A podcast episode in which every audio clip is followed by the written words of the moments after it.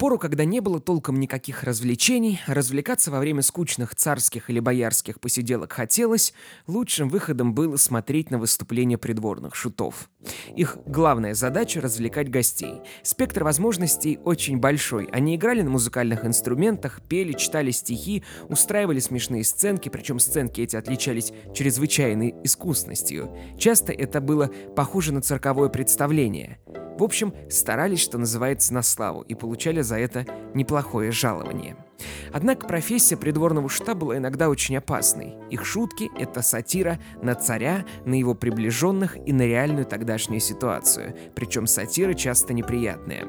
За это шутов часто наказывали, а во время Ивана Грозного и вообще произошел случай, от которого кровь в жилах стынет. Был среди многочисленных шутов царя Ивана IV шут-князь Осип Гвоздев Ростовский, которого в придворной среде звали просто Осип Гвоздь. Гвоздев Ростовский был из видного и знатного рода, участвовал в военных походах царя, а после стал придворным шутом. И вот в истории государства российского Николай Михайлович Карамзин так описывает один произошедший с ним случай. Цитата. «Однажды, недовольный какой-то шуткой, царь вылил на него миску горячих щей.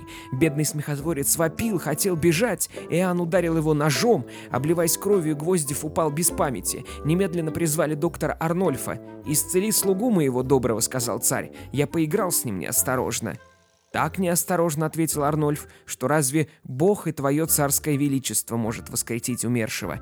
В нем уже нет дыхания». Царь махнул рукой, назвал мертвого шута псом и продолжал веселиться.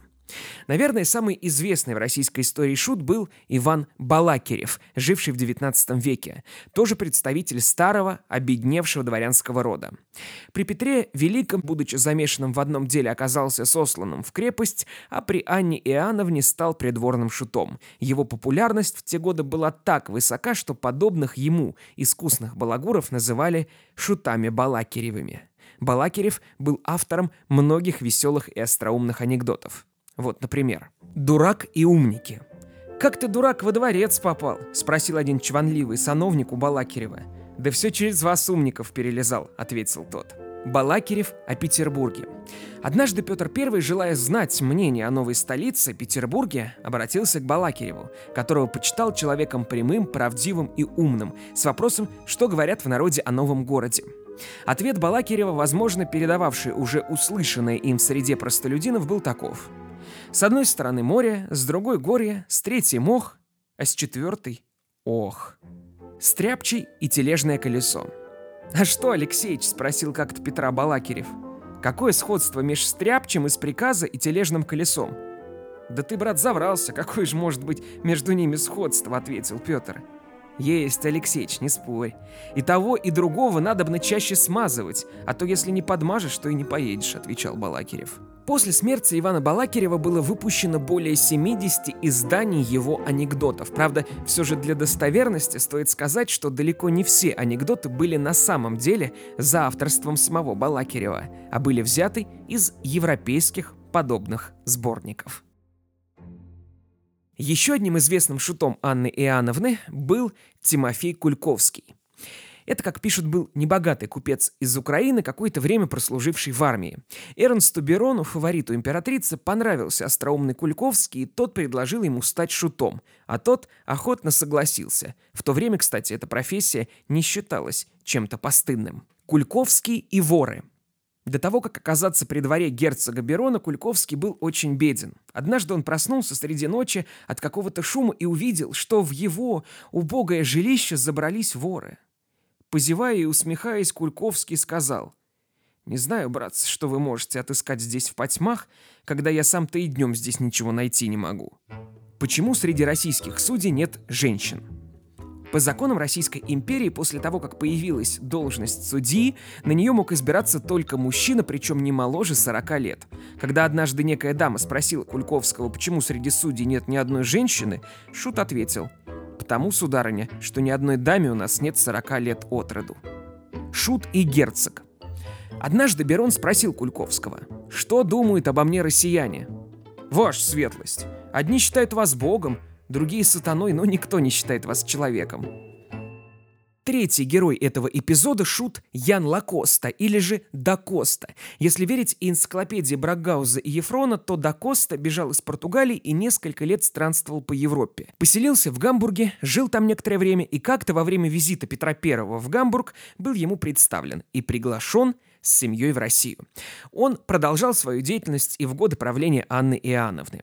Ян Лакоста говорил на многих европейских языках. Поэтому шутами еще не так просто было и стать. Шут – это работа не только творческая и артистичная, но и умственная. Впрочем, от д'Акоста остались тоже некоторые веселые перлы. Вот слушайте. На войне как на войне. Жена д'Акоста была необычайно сварлива, но он все же прожил с ней всю жизнь. Когда наступила пора праздновать серебряную свадьбу, друзья стали намекать шуту, что пора бы ему отметить этот четвертьвековой юбилей. «Погодите, друзья, еще 5 лет, и мы будем отмечать годовщину 30-летней войны», — сказал д'Акоста. Любвеобильный супруг-библиоман. д'Акоста очень любил читать книги. Жена его сказала как-то: «Ах, друг мой, как желала бы я сама сделаться книгой, чтобы стать предметом твоей страсти». «В таком случае, — ответил ей муж, — я хотел бы иметь себя календарем, который можно менять ежегодно. На всякий случай». д'Акоста в церкви поставил 2 свечи, одну перед образом Михаила Архангела, а другую, ошибочно, перед демоном, изображенным в ногах у Архангела. Дьячок, заметив это, сказал: «Что вы делаете, сударь? Вы 2-ю свечку поставили дьяволу». «Не лезь не в твое дело», — ответил д'Акоста. «Не худо иметь друзей и в раю, и в аду. Не знаем ведь, где будем». Любимым шутом Анны Иоанновны называют неаполитанца Петра Мира Педрило. Впрочем, при дворе его называли Адам Педрило. Сын скульптора, он приехал в Россию, чтобы играть на скрипке и петь в придворной итальянской опере. Однако великим музыкантом ему стать было не суждено. Зато вот шутом он был отменным. Кстати, помимо его шутовских выступлений, он был, как говорят, постоянным карточным партнером Ее Величества. Завуалированная критика банальностей. Молодой человек, претендовавший на звание драматурга, читал Педрило свою комедию. Очень часто при чтении Педрило снимал колпак и кланялся. «Что это значит?» – спросил его драматург. «Я кланяюсь, как только вижу в вашей комедии старого знакомого». Хвастовство родословной. Австрийский посол при русском дворе граф Вратислав очень любил хвастаться своей родословной. Заметив это, Педрило сказал графу в присутствии множества придворных: «Тот, кто хвалится только одними предками, уподобляет себя картофелю, у которого все лучшее погребено в земле». Отповедь лжецу. В одной компании толковали о привидениях. Умный Педрило совершенно ни в какие привидения не верил и считал любые рассказы о них чистейшим шарлатанством.